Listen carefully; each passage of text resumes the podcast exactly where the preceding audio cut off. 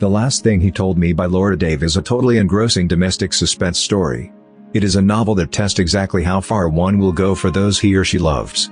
It tests the connections among father and daughter, husband and wife. I cannot believe the sacrifices made for the sake of love. Hannah Hall and Owen Michaels were married for last one year. They are happily living on a houseboat in Sausalito with Owen's 16-year-old girl, Bailey.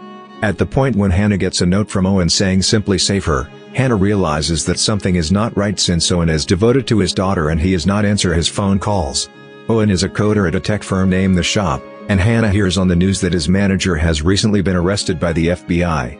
Then Bailey discovers a pack filled with cash that Owen left in her storage locker at school. Hannah and Bailey have had a rough relationship, reasonable for another stepmother and a teenager. However, they realize Owen is a decent man and they need to cooperate to discover what occurred. Again when a U.S. Marshal and afterwards federal agents show up at their home, Hannah realizes that something is seriously very wrong. The U.S. Marshal says Owen is certainly not a suspect in the FBI examination and he simply needs to know where is Owen. She does not have a clue who she can trust, so she contacts an old friend, a legal advisor, who finds that Owen is not who he said he was. Clearly Hannah should work with Bailey to uncover what precisely is going on and who Owen, and Bailey, truly are. Hannah is an all-around developed character while Bailey is less developed and shown more as a stereotypical teenager with an attitude. The two of them have some advancement in their character improvement. Seeing Hannah and Bailey cooperate, figure out how to trust in one another, and form a genuine connection helps keep the plot interesting, particularly when Bailey's childhood memories lead them to Texas.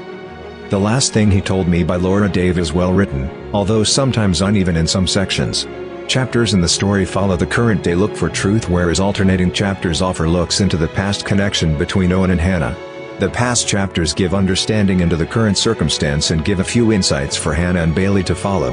Hannah as a novice investigator is somewhat less believable and the last denouement is a little unrealistic.